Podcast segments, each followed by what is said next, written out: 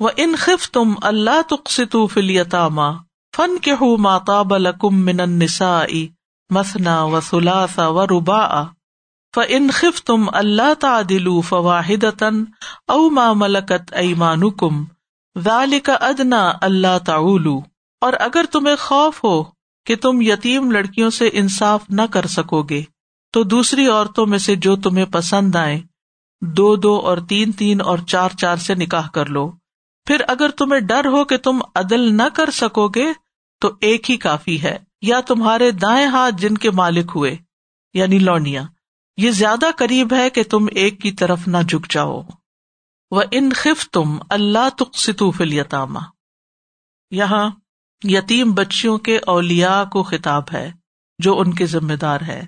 یعنی اگر تمہیں ڈر ہو کہ ان یتیم بچیوں کے ساتھ نکاح کر کے ان کے ساتھ انصاف کا معاملہ نہ کر سکو گے مہر کم دو گے یا ان کے ساتھ اچھا برتاؤ نہ کر سکو گے تو ان کے علاوہ دوسری بچیوں سے شادی کرو، اور اس میں زیادہ تر میکسیمم کہاں تک جا سکتے ہو؟ چار تک۔ اصل میں اس آیت کے پیچھے ایک کانٹیکسٹ ہے، ایک حضرت عائشہ کی وہ روایت ہے، جس سے عرب معاشرے کی ایک جھلک بھی پتہ چلتی ہے اور اس آیت کی پوری طرح سمجھ بھی آتی ہے۔ عروا بن زبیر جو حضرت عائشہ کے بھانجے ہیں وہ کہتے ہیں کہ انہوں نے حضرت عائشہ سے اس آیت کا مطلب سمجھا کہ اس کا کیا مطلب ہے۔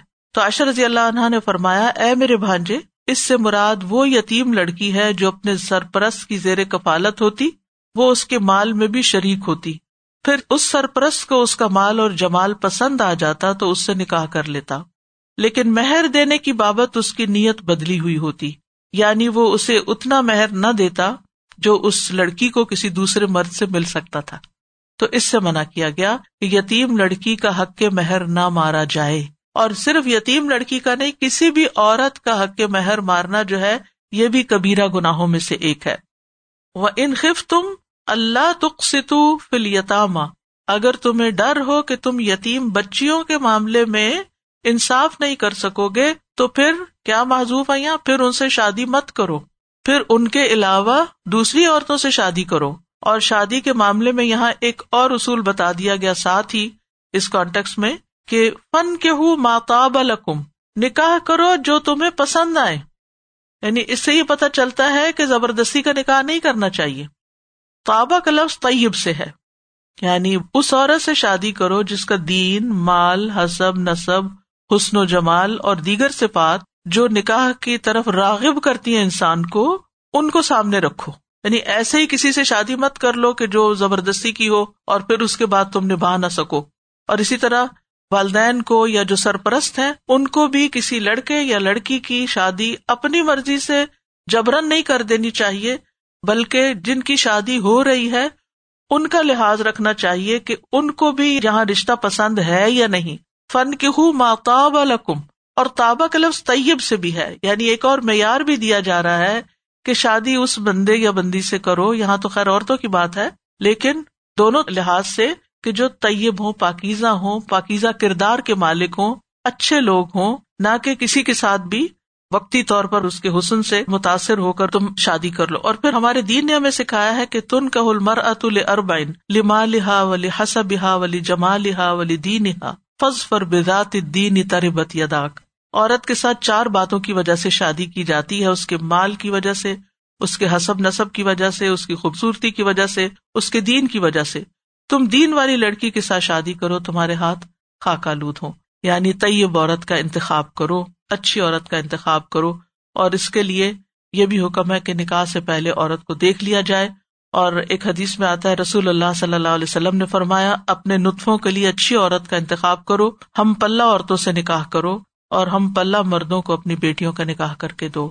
یعنی بہت زیادہ معاشرتی فرق بھی نہیں ہونا چاہیے۔ کیونکہ اس میں کیا ہوتا ہے کہ پھر اگر لڑکی بہت امیر گھرانے سے ہو تو لڑکا عموماً احساس کمتری کا شکار ہو جاتا ہے اور پھر وہ ہر وقت لڑکی کو ٹارچر کرتا رہتا ہے۔ اگر زیادہ پڑھی لکھی ہو مرد کے مقابلے میں تب بھی مرد احساس کمتری کا شکار ہو جاتا یا یہ کہ مرد بہت ہائیلی ایجوکیٹڈ ہو اور لڑکی بالکل ان پڑھ ہو تو تب بھی وہ میچ نہیں بنتا۔ یعنی جب میچ کرو تو پھر اس میں کچھ سملیرٹیز بھی ہونی چاہیے تاکہ نباہ ہو سکے۔ اور حد کیا ہے نکاح کی؟ مسنا یعنی ایک کے بعد دو، تین اور چار تک شادی کر سکتے ہو۔ چار سے زیادہ کی اجازت ہمارے دین میں نہیں، وہ صرف نبی صلی اللہ علیہ وسلم کے لیے تھا۔ اور اس آیت کے بھی کانٹیکس میں آتا ہے کہ غیلان بن سلمہ ثقفی نے جب اسلام قبول کیا تو اس کے نکاح میں دس بیویاں تھیں۔ تو آپ نے فرمایا چار کو منتخب کر لو، باقی کو فارغ کر دو۔ تو ایسے ہی ہوا۔ لیکن چار تک رخصت دی جا رہی ہے، کوئی حکم نہیں دیا جا رہا یعنی چار تک کی اجازت ہے، اس کا یہ مطلب نہیں کہ یہ ہر مرد کو حکم دیا جا رہا ہے کہ وہ ضرور چار تک شادیاں کرے یا دو دو شادیاں کرے یا تین شادیاں کرے، کیونکہ آگے فرمایا ف ان خف تم اللہ تعدل فواہدہ پھر اگر تمہیں ڈر ہو کہ تم عدل نہیں کر سکو گے تو ایک ہی پھر ٹھیک ہے۔ یعنی ہر انسان کو اپنا پتا ہوتا ہے کہ میں مالی اعتبار سے، جسمانی اعتبار سے کہاں کھڑا ہوں، میرے حالات کیا ہیں۔ میرے گھر کے حالات، میرے معاشرے کے جو آس پاس کے لوگ ہیں، ان کے حالات کیا ہیں؟ اور اس کے مطابق وہ فیصلہ کرے، نہ کہ صرف ایک بیوی سے ناراض ہو کر یا اس کی کوئی عادت پسند نہیں تو ہر وقت اس کو دھمکی دیے رکھے، میں دوسری کر لوں گا، میں دوسری کر لوں گا۔ تو یہ طریقہ درست نہیں ہے۔ ہاں اگر کوئی کرنا چاہتا ہے تو اسلامی لحاظ سے چار تک حلال ہے یعنی وہ حرام کے دائرے میں نہیں۔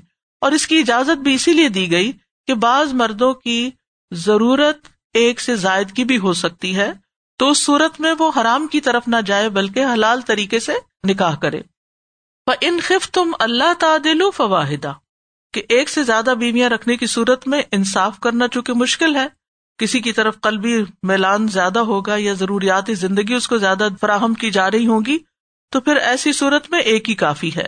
اس حقیقت کو ایک اور جگہ پر مزید واضح کیا گیا صورت النساء میں ہی۔ ولن تستی انتا دلو بین النساء ولو حرستم فلا تمیلو کل المیلی فتح کل معلقہ و ان تسلح و تتقو فن اللہ کا نا غفور اور تم عورتوں کے درمیان ہرگز عدل نہیں کر سکتے اگرچہ تم اس کی ہرس کرو تو تم ایک کی طرف پوری طرح مائل نہ ہو جاؤ اور دوسری کو لٹکتی ہوئی چیز کی طرح چھوڑ دو اور اگر تم اصلاح کرو اور تقوا اختیار کرو تو بے شک اللہ بہت بخشنے والا، رحم فرمانے والا ہے۔ نبی صلی اللہ علیہ وسلم نے اپنی بیویوں کے درمیان عدل کیا اور جو عدل نہ کرے، اس کی سزا کیا ہے؟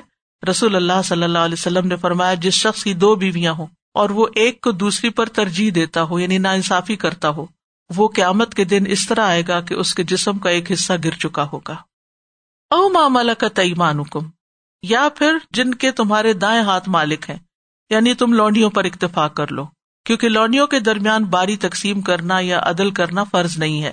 اور لونڈی سے مراد وہ عورتیں ہیں جو غلام بنائی جاتی ہیں۔ معاملہ کا تعیمان حکم یعنی غلام عورتیں جو ہیں۔ اور غلام عورتوں کے لیے عقد نکاح کی ضرورت نہیں ہوتی، صرف ان کی غلامی ہی جس کے حصے میں وہ آئے، وہی ان کا یعنی جو ولی العمر تقسیم کرتا ہے جب کسی اسلامی جنگ کی شکل میں جب عورتیں آتی ہیں، تو اس صورت میں، وہ جس جس کو دی جاتی ہیں، وہ ان کا مالک ہو جاتا ہے۔ ان کے دائیں ہاتھ ان کے مالک ہو جاتے ہیں اور پھر اس کے بعد وہاں نہ گواہوں کی ضرورت ہوتی ہے، نہ حق کے مہر کی ضرورت ہوتی ہے۔ لیکن ہمارے زمانے میں غلامی تقریباً ختم ہو چکی ہے۔ اب نہ تو کوئی غلام ہوتے ہیں، نہ نوڈیاں ہوتی ہیں یعنی معروف شکل میں۔ لیکن اگر کبھی ایسا کوئی موقع ہو یعنی جنگی قیدیوں کی شکل میں اور وہاں پر ایسے احکام لاگو ہوتے ہوں، تو پھر ان چیزوں کو دیکھا جائے گا۔ خیر، یہاں اس وقت لوڈی غلام کے بارے میں بات کرنے کا موقع نہیں ہے۔ لیکن مختصراً یہ اتنا کافی ہے کہ لوڈی کے جو حقوق ہیں وہ آزاد عورت کے مقابلے میں کم ہوتے ہیں۔ ظال کا ادنا اللہ تعلو یہ حکم اس لیے دیا جا رہا ہے کہ تم ظلم نہ کرو، حق سے نہ ہٹ جاؤ۔ یعنی اگر کسی کو خوف ہے کہ وہ اتنا عدل بھی نہیں کر سکتا جتنا واجب ہے، تو پھر اس کو دوسرا نکاح نہیں کرنا چاہیے، کیونکہ اگر اس نے پھر عدل نہ کیا تو ظلم کا شکار ہوگا۔ اور ظلم جو ہے وہ قیامت کے دن اندھیروں میں سے ہوگا۔ تو ایسا کام نہیں کرنا چاہیے جس میں ظلم کا اندیشہ ہو۔ خواہ وہ جائزی کیوں نہ ہو مباح ہی کیوں نہ ہو۔ نہ صرف یہ کس معاملے میں، بلکہ کسی اور معاملے میں بھی۔ جہاں انسان یہ سمجھے کہ میں دوسروں کے حقوق پورے نہیں کر سکتا، ان پر زیادتی کروں گا، تو اس سے کنارہ کشی اختیار کرنا ہی بہتر ہے۔ وہ آت النسا اسدقات ہن نہلا فن طب نہ لکم ان شعی ام من ان شعی ام من نفسن فکلو ہنی ام مری آ اور عورتوں کو نکاح کے وقت ان کے مہر خوش دلی سے ادا کیا کرو۔ اور پھر اگر وہ خود اپنی خوشی سے کوئی چیز تمہارے لیے مہر میں سے چھوڑ دیں تو اسے خوشگوار اور خوش مزہ سمجھ کر کھاؤ۔ یتیموں کے حقوق کے بعد دوسری کمزور مخلوق یعنی عورت کے حقوق کا ذکر کیا گیا ہے۔ زمانۂ جاہلیت میں معاشرے کے اندر ان دو کے حقوق مارے جاتے تھے خاص طور پر، یتیموں کے اور عورتوں کے۔ تو یہاں پر اس صورت میں ایک کمزور طبقے کے حقوق کے بعد اب دوسرے کا ذکر کیا جا رہا ہے اور خاص طور پر ان کے مال کے بارے میں زیادتیاں کی جاتی تھی یتیموں کا مال ہڑپ کر لیا جاتا تھا اور عورتوں کا مال۔ تو اسی لیے قرآن نے ان دونوں کے حقوق کی حفاظت کی ہے۔ وہ آت النسا اسدقات ہن نہلا یہ مردوں کو حکم دیا جا رہا ہے کہ جو نکاح کر رہے ہوں وہ عورتوں کو ان کے مہر خوشی سے دیں۔ نہلا نہلا کا مطلب ہوتا ہے خوش دلی اور اطمینان قلب کے ساتھ۔ مہر ادا کرنے میں ٹال مٹول نہیں کرنی چاہیے اور ادا کرتے ہوئے اس میں سے کچھ کم نہیں کرنا چاہیے۔ مہر کو کم نہیں کرنا چاہیے۔ پھر اسی طرح مہر ادا کر کے احسان نہیں جتانا چاہیے۔ اور بار بار جتانا نہیں چاہیے کہ میں نے تمہیں اتنا دیا۔ کیونکہ یہ تو واجب ہے۔ یہ تو ایک فریضہ ادا کیا جا رہا ہے۔ احسان نہیں کیا جا رہا۔ احسان تو وہ ہے کہ جو حق سے زیادہ دیا جائے تو حق کے مہر ادا کرنا ضروری ہوتا ہے اگرچہ وہ معمولی ہی کیوں نہ ہو، تھوڑا ہی کیوں نہ ہو۔ نبی صلی اللہ علیہ وسلم نے ایک آدمی سے فرمایا کہ نکاح کرو خا لوہے کی انگوٹھی ہی دے کر یعنی اگر زیادہ کچھ بھی نہیں اور تمہارے پاس مہر میں دینے کو، تو کچھ تو لازمی دینا پڑے گا۔ ارب معاشرے میں ایک اور رسم بھی تھی، حق کے مہر سے بچنے کے لیے نکاح شگار کیا کرتے تھے۔ اور نکاح شگار کیا ہے کہ کوئی شخص اپنی بیٹی کا نکاح کسی کے ساتھ اس شرط پر کر دے کہ وہ دوسرا شخص بھی اپنی بیٹی کا نکاح اس سے کرے گا۔ یعنی دونوں اپنی اپنی بیٹیاں ایک دوسرے کو دے دیں اور ان دونوں کا کوئی حق کے مہر مقرر نہ ہو۔ یعنی ویسے یہ نکاح تو حلال ہے اگر ایسا کوئی کرنا چاہے، لیکن دونوں کو حق کے مہر ملنا چاہیے۔ ایک دوسری کے بدلے میں نہیں دی جا سکتی۔ وٹا سٹا میں اگر مہر دیا جا رہا ہے تو کوئی حرج نہیں۔ لیکن اگر وٹا سٹا میں صرف ایکسچینج ہو رہے ہیں، خواتین اور ان کا مہر نہیں دیا جا رہا تو یہ ظلم ہے۔ اور یہاں پر آپ دیکھیے وہ آت النسا صدقاتی ہن ان کے مہر ہے یہ یہ ان کا حق کے ملکیت ہے۔ یہ تمہارے ہے ہی نہیں، یہ تو ان کا حق ہے جو تمہیں ان کو دینا ہوگا۔ ان طب نہ لکم انشئی امن نفسن پھر اگر وہ خوش دلی سے تمہیں اس میں سے کچھ دے دیں یعنی عورت اگر خوشی سے مہر معاف کر دے، تو مہر ساکت ہو سکتا ہے۔ کچھ حصہ یا سارا حصہ۔ عام طور پر ہمارے یہاں کیا رواج ہے کہ مہر گولڈ کی شکل میں دیا جاتا ہے یعنی جو زیورات پہنائے جاتے ہیں، اس کو مہر ڈکلیئر کر دیا جاتا ہے۔ کچھ دن تک تو عورت بےچاری وہ پہنتی ہے یا نہیں پہنتی سنبھالنے کے چکر میں اس کو رکھوا دیا جاتا ہے اور کسی خاص خاص موقع پر دکھاوے کے لیے نکال کے دے دیا جاتا ہے۔ اور پھر ہسبینڈ کو بزنس کرنا ہے، ہسبینڈ کو مکان خریدنا ہے، ہسبینڈ کو کوئی اور کام کرنا ہے۔ اب وہ کسی نہ کسی طریقے سے، کبھی بہانے سے اور کبھی زور زبردستی سے عورت سے وہ زیور نکلوا لیتے ہیں۔ اور کبھی ادھارا بھی لیتے ہیں، لیکن پلٹ کے نہیں دیتے۔ بے شمار ایسے واقعات ہیں۔ تو یہ بہت بڑا ظلم اور زیادتی ہے کہ عورت کا مہر جو اس کی اپنی ملکیت ہے، وہ جو چاہے کرے۔ وہ چاہے شوہر کو دوبارہ دے دے اپنی خوشی سے، لیکن خوشی سے۔ زبردستی نہیں، جبرن نہیں۔ چاہے وہ سارا صدقہ کر دے، چاہے وہ اپنے پیرنٹس کو دے دے، چاہے وہ اپنے اوپر خرچ کرے، وہ جو چاہے کرے۔ جیسے کسی بھی مال کا مالک اس مال کے ساتھ تصرف کرتا ہے۔ لیکن شوہر اس کو اپنا حق نہ سمجھے کہ یہ میرا ہے۔ اور عام طور پہ ہمارے معاشرے میں کیا سمجھا جاتا ہے کہ مہر اس وقت دیتے جب طلاق دینی۔ تو اس لیے طلاق نہیں دیتے، وہ بھی تم کھلا لے لو۔ ہم نہیں طلاق دیتے کھلا لے لو، کیونکہ طلاق میں تو پھر مہر واپس کرنا ہوگا۔ اور اسی طرح دھوکا دے کر بھی معاف نہیں کروانا چاہیے۔ یعنی اچھا میں ایک بات کہوں مانو گی۔ اور وہ کیا ہے؟ یعنی جو مہر میں میں نے تمہیں دیا تھا، وہ مجھے واپس کر دو۔ تو اس قسم کے فراڈ نہیں کرنے چاہیے۔ یہ عورت کا حق ہے اور اگر جو نہیں دے گا، اس کو کیا کہا گیا ہے؟ حق کے مہر کا ارادہ نہ رکھنے والا ضانی ہے۔ رسول اللہ صلی اللہ علیہ وسلم نے فرمایا، جو شخص کسی عورت سے تھوڑے یا زیادہ مہر پر شادی کرے اور اس کے دل میں مہر ادا کرنے کا ارادہ نہیں، تھوڑا رکھا یا زیادہ رکھا اور ارادہ نہیں کہ دینا ہے، نیت ہی نہیں۔ اس نے اسے دھوکا دیا اور پھر فوت ہو گیا یعنی مہر ادا کیے بغیر، اور اسے اس کا حق نہیں دیا۔ تو وہ قیامت کے دن اللہ سے ضانی ہونے کی حالت میں ملاقات کرے گا۔ زنا کا گناہ اس کے سر پر ہوگا۔ اتنا بڑا گناہ ہے یہ۔ لیکن ہمارے یہاں عموماً اس کی شدت کو سمجھا ہی نہیں جاتا اور عورت کو اس کے حق سے محروم کیا جاتا ہے۔ پھر اگر وہ خوشی سے دے دے فک الو ہنی ام مری آ تو پھر تم خوشگواری سے کھا سکتے ہو۔ یعنی بعض اوقات عورت ویسے تو نرم دلی ہوتی ہے اور جو عورت خامن سے زیادہ محبت کرتی ہو وہ عموماً پھر اپنی محبت کو اس طرح ثابت کرنا چاہتی ہے کہ جو مجھے تم نے دیا ہے تم لے لو یا یہاں ضرورت ہے، وہاں ضرورت ہے، یہ بھی لے لو، وہ بھی لے لو۔ حتیٰ کہ مہر کے علاوہ بھی اگر اس کے پاس کوئی مال ہے تو وہ بھی لا کے اس کے قدموں میں رکھ دیتی ہے۔ عموماً ہمارے یہاں اسی قسم کی مثالیں ملتی ہیں۔ تو اگر عورت خود دے رہی ہے تو فکلو پھر مال کے ساتھ ہمیشہ کھانے کا ذکر آتا ہے۔ اس کا یہ مطلب نہیں کہ وہ دے تو اس کو کھانے پہ اڑا دو اس کا مطلب یہ ہے کہ اس کو استعمال کر لو۔ یعنی یہ اب تمہارے لیے حلال اور پاکیزہ ہے۔ اس میں کوئی گناہ نہیں۔ اس کے بارے میں کوئی باس پرس نہیں کی جائے گی۔ اور ہنی ان کا لفظ جو ہے، ہنی ہر اس چیز کو کہتے ہیں جس میں کوئی مشقت پیش نہ آئے۔ اور نہ ہی اس کھانے کے بعد کوئی خرابی لاحق ہو۔ خوشگوار کھانے کے لیے ہنی اتعام کہا جاتا ہے۔ اور ہنا کا لغوی معنی ہوتا ہے کسی خیر کا بغیر مشقت کے حاصل ہونا۔ ہنا۔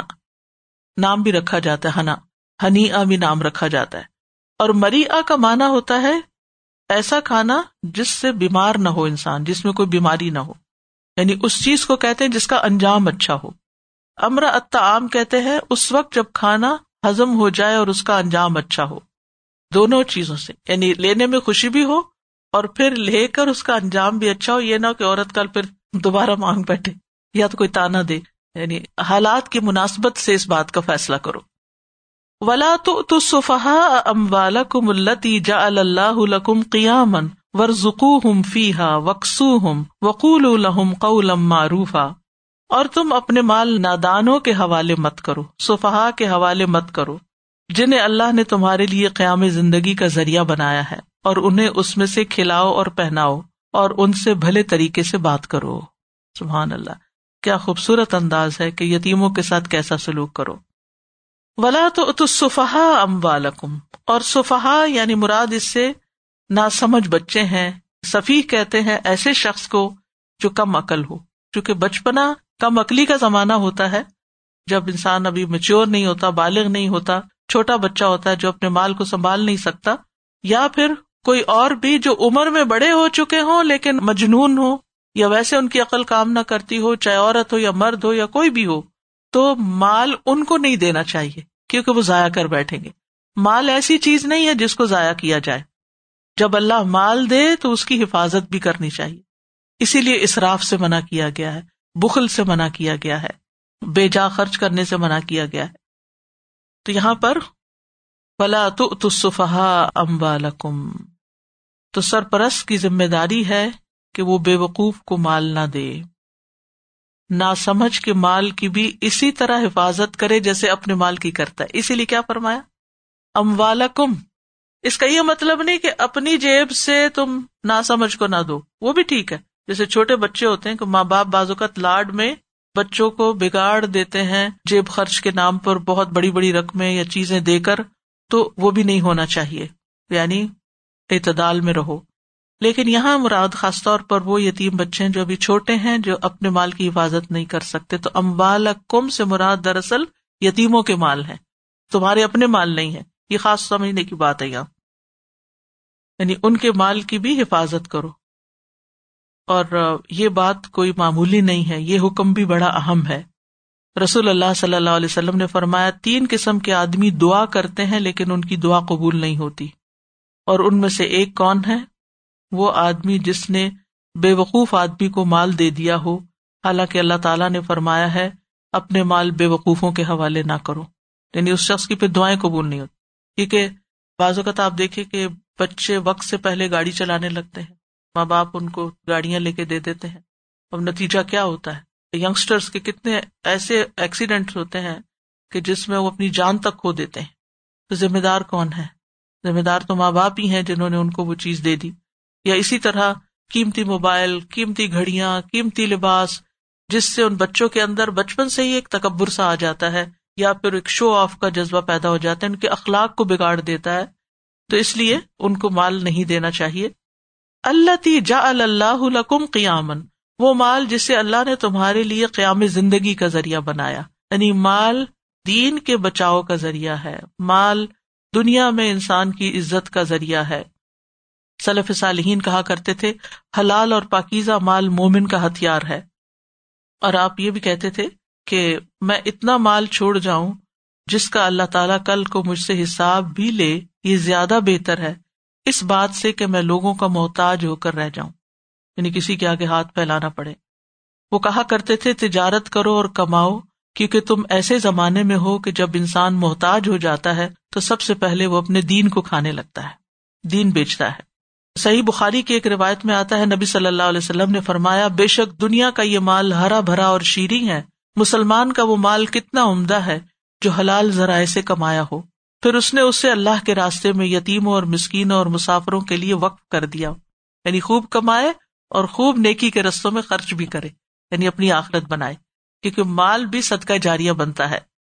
اور نیک آدمی کے لیے مال اور بھی اہم ہے۔ آپ نے فرمایا، اے امر یعنی امر ابن العاص کو جب آپ ایک سریے کے لیے بھیج رہے تھے، تو آپ نے فرمایا کہ اپنے کپڑے اور اسلحہ تنظیب کر کے میرے پاس آؤ۔ تو وہ اسی طرح آئے، آپ وزو کر رہے تھے۔ آپ نے اوپر سے نیچے تک دیکھا۔ تو آپ نے فرمایا، میرا ارادہ ہے، میں تمہیں ایک لشکر کا امیر بنا کر روانہ کروں۔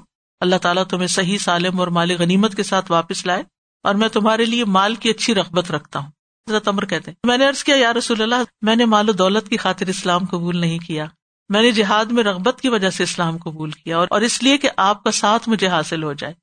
آپ نے فرمایا، اے امر، نیک آدمی کے لیے اچھا مال کیا ہی خوب ہوتا ہے، کیونکہ وہ اسے نیکی کے رستوں میں ہی لگائے گا، اچھے کاموں میں لگائے گا، ضائع نہیں کرے گا، اور اس مال کے ذریعے اپنی آخرت بنائے گا، درجات کی بلندی کرے گا۔ اور اسی طرح دینے والا ہاتھ لینے والے ہاتھ سے بہتر ہوتا ہے اور مانگنے کی بجائے انسان کو محنت کرنی چاہیے۔ اور مال کی حفاظت کرنی چاہیے، جو خاص طور پر عیسائیت میں ہمیں حکم مل رہا ہے، مال کی حفاظت کا ہے۔ اور مال چکے ایک آزمائش بھی ہے، اور اسے درست جگہ پر خرچ کرنا چاہیے۔ دنیاوی ضروریات پر انسان خرچ کرے لیکن اصراف نہ کرے۔ اس سے زیادہ اللہ کے راستے میں خرچ کرے، نیکی کے کاموں میں خرچ کرے۔ کیونکہ ان نمل منون الدین آ منو بلّہ و رسول ہی تم ملم یرتابو وجاہد بے و انفسہم فی سبیل اللہ الا الصادقون۔ مومن تو وہی ہیں جو اللہ اور اس کے رسول پر ایمان لائے، پھر انہوں نے شک نہیں کیا، اور انہوں نے اپنے مالوں اور اپنی جانوں کے ساتھ اللہ کی راہ میں جہاد کیا۔ یہی لوگ سچے ہیں۔ رسول اللہ صلی اللہ علیہ وسلم نے فرمایا، جس نے اللہ کی راہ میں کوئی چیز خرچ کی، اس کے لیے اس کا سات سو گنا لکھا جاتا ہے۔ اور اللہ کی رضا ہی کے لیے خرچ کرنا چاہیے۔ اللہ تعالیٰ کا قرب حاصل کرنے کے لیے۔ اور ضائع نہیں کرنا چاہیے۔ اصراف اور فضول خرچی سے بچنا چاہیے، کیونکہ فضول خرچ لوگ جو ہے وہ شیطان کے بھائی ہوتے ہیں اور اللہ تعالیٰ مصرفین سے محبت نہیں رکھتا۔ اور مال کے بارے میں قیامت کے دن دو سوال ہوں گے، کہ کہاں سے کمایا اور کہاں خرچ کیا۔ ورژکو ہوں فیحا اور انہیں اس میں سے رسک دو یعنی ان اموال کو ان کے کھانے پینے میں خرچ کرو، ان کے لباس اور ان کی ضروریات پر خرچ کرو۔ یعنی ان کی تعلیم پر خرچ کرو، جو بھی ان کی ضروریات ہیں وقسو ہوں بھی یہاں اور ان کو لباس بھی دو۔ یعنی ان کو کھانے پینے کے لیے دو، لباس وغیرہ بھی دو۔ یہاں پر ایک خاص بات ہے ورژکو ہوں فی ہا کہا گیا ہے منہا نہیں کہا گیا۔ جب یہ کہا جائے نا ورژکو ہوں منہا اس میں سے خرچ کرتے رہو کرتے رہو کرتے رہو، ایک دن کیا ہوگا؟ بٹھا بیٹھ جائے گا، کچھ بھی نہیں بچے گا۔ فی ہا کا مطلب کیا ہے؟ کہ اس مال کو انویسٹ کرو، اس میں تجارت کرو، اس کو بڑھاؤ، اور اس میں سے ان کو دیتے رہو۔ اور پھر یہاں یہ بات بھی کہی گئی ہے کہ یعنی مال ہو یا کوئی بھی چیز ہو، وہ بچوں پر بھی خرچ کرنا چاہیے اور دوسروں پر بھی خرچ کرنا چاہیے یعنی مال کو نکالنا چاہیے۔ مثلاً آپ اگر خود ہی اچھے اچھے کپڑے پہنے جا رہے ہیں اور یتیم بچے گھر میں اور وہ پھٹے پرانے کپڑے پہنے ہوئے ہیں، یا آپ اچھے اچھے کھانے کھا رہے ہیں اور ان کا کھانا بس ایسے ہی معمولی سا بنا کے رکھ دیا ہے تو پھر اس سے کیا ہوگا؟ ان کے اندر ایک نفرت پیدا ہوگی۔ اور آپ یہ سوچ کے ان کے لیے نہیں بناتے یا نہیں ان کو کپڑا دیتے کہ یہ بڑے ہوں گے تو پھر ان کو اس وقت دے دیں گے۔ نہیں، اس میں سے ان پر آسن طریقے سے خرچ کرتے رہو تاکہ ان کے اندر وہ چیز پیدا نہ ہو۔ کیونکہ انسانی نفس کے اندر ایک تما اور ایک ہرس بھی ہوتی ہے نا۔ اور انسان جب دوسرے کو دیکھتا ہے کہ اس کے پاس زیادہ ہے، بہن بھائیوں میں بھی آپ دیکھیں کہ پھر وہ ایک طرح سے ہڈن جیلسی سی بھی پیدا ہو جاتی ہے۔ اور رشتوں کے اندر بھی۔ تو اس لیے انسان اگر خود خرچ کرتا ہے، تو اپنے آس پاس کے جو لوگ ہیں، ان پر بھی اسے کچھ نہ کچھ خرچ کرنا چاہیے۔ وقول الحم قولم معروف اور ان کو بھلی بات کہو۔ یعنی ان سے اچھا وعدہ کرو کہ جب تم بڑے ہو جاؤ گے، کیونکہ وہ تم سے تقاضا کریں گے، ہمیں اور بھی چاہیے۔ ہمیں جوتا چاہیے، کپڑا چاہیے، یہ چاہیے، وہ چاہیے، تو انہیں کہو، جب تم بڑے ہوگے، پھر تمہیں مل جائے گا، تمہیں سارا تمہارا، پھر اس میں سے جیسے تم چاہو خرچ کرنا۔ عطا کہتے ہیں، اگر مجھے نفع حاصل ہوگا تو میں تمہیں بھی دوں گا یعنی یہ کہو ان کو۔ اگر مجھے غنیمت حاصل ہوئی تو میں تمہیں حصہ دوں گا۔ اور ایک اور کال ہے کہ کال معروف سے مراد دعا دینا ہے۔ یعنی انہیں دعا دو، بھلی بات کہو۔ ابن زید کہتے ہیں کہ اگر وہ ان لوگوں میں سے نہ ہو جن پر خرچ کرنا تم پر واجب ہے، تو تم ان سے کہو کہ اللہ آپ کو اور ہمیں معاف کرے، اللہ آپ کو برکت دے یعنی اچھے الفاظ میں ان کو ٹال دو۔ ایک اور کال یہ ہے کہ کال معروف سے مراد ان سے نرمی سے بات کرنا، جس سے ان کا دل خوش ہو جائے۔ یعنی ان کے اوپر خرچ کرو گے، لیکن آپ نے دیکھو اپنے بچے بھی، یتیموں کو چھوڑے اپنے بچے بھی آپ ان کو جو چاہے لے دیں۔ وہ کیا کہتے ہیں؟ آپ تو کچھ لے کے ہی نہیں دیتے، اور چاہیے اور چاہیے۔ تو اس وقت پھر آپ کیا کرتے ہیں؟ ڈانٹ ڈپٹ۔ یہاں تربیت کا ایک نقطہ ہے کہ اس وقت ڈانٹ ڈپٹ نہیں۔ قول الحم یعنی اگر یتیم سے اچھے سے بات کرنی تو اپنے بچے سے بھی اچھے سے بات کرو۔ قولم معروف آ کہو۔ وہاں اچھی سی کوئی بات۔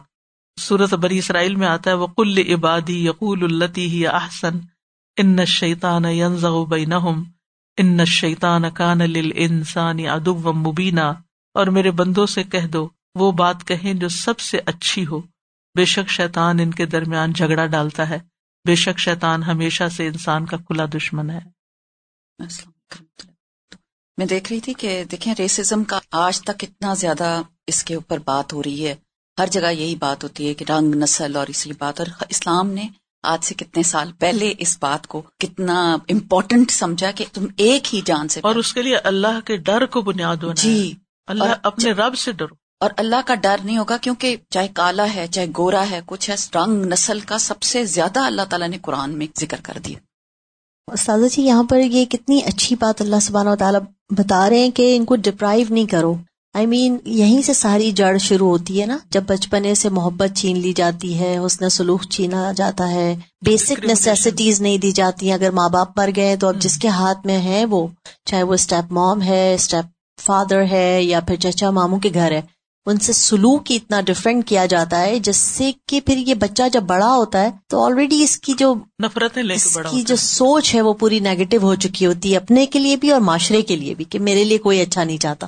سو اللہ سبحانہ و تعالیٰ یہاں شروع سے یعنی بیج بوتے ہی اچھا کہہ رہے ہیں کہ ان سے اچھی ذرا بات کرو اچھا ان کے ساتھ سلوک کرو تاکہ یہ کھانا پینا بھی دو اور بات بھی اچھی جی ایک تو انہیں کی بات کو لے کے آگے چلوں گی ابھی اتفاق سے کل پرسوں کسی سے بات ہو رہی تھی کہ بہت زیادہ میرج میں پرابلم چل رہی تھی تو پھر جب وہ کاؤنسلنگ کے لیے گئے تو اسی طرح کے حالات سے بچہ گزرا ہوا تھا لائک دگائے تو پھر کاؤنسلر نے سے کہا کہ جو کچھ تمہارے ساتھ ہوا اس کا بدلہ تم اپنی بیوی سے نہیں لے سکتے تو وہ یہی سارا کچھ گرجز وغیرہ چلتے جاتے پھر وہ بےچارے اپنی زندگیوں میں بھی ناکام ٹائپ کی زندگی ہوتی ہے ان کی۔ اور دوسرے ساز جی ایک بات بھی جب اتق اللہ کو آپ ایکسپلین کرنی تھی تو آپ نے کہا کہ جو برائیاں چپ کے کی ہیں ان سے چھپ کے توبہ کریں جو اعلانیہ کی ہیں ان سے اعلانیہ توبہ۔ تو اس کو تھوڑا سا اس کا مطلب یہ ہے کہ ایک گناہ انسان تنہائی میں کرتا ہے یعنی نماز نہیں پڑھتا مثلاً کسی کو نہیں پتا چلا۔ تو اب کسی کو بتانے کی ضرورت نہیں کہ میں نے نماز نہیں پڑھی۔ مثال ہے اللہ نہ کرے کہ کوئی ایسا کرے۔ لیکن اگر بیوی کے ساتھ لڑائی کی ہے اور اس کو گالی گلوچ کی ہے اور چار لوگ سامنے تھے تو پھر جب غصہ ٹھنڈا ہو تو سب کے سامنے معافی مانگے۔ اینڈ وائس ورسا سونا جو ہے وہ اگر عورت کا حق میں تو زکوٰۃ بھی وہ دیں۔ جی ہاں جس کا حق صدوقاتی ہننا ہے نا اور قرآن میں مہر کے لیے فریضہ کا لفظ بھی استعمال ہوتا ہے۔ ہمارے یہاں مہر کا لفظ بھی استعمال ہوتا ہے۔ عربی میں بھی شاید مہر کا لفظ استعمال ہوتا ہے۔ اور صدوقات کا لفظ ہے۔ تو ہننا ہے نا، ان کی ملکیت ہے۔ تو جس کی ملکیت ہے، وہی زکات بھی دے گا۔ ان شاء اللہ وآخر دعوانا ان الحمد للہ رب العالمین۔ سبحان اللہ و بحمد کا اشد اللہ اللہ اللہ انت۔ استخر کا و اطوب السلام علیکم و رحمۃ اللہ وبرکاتہ۔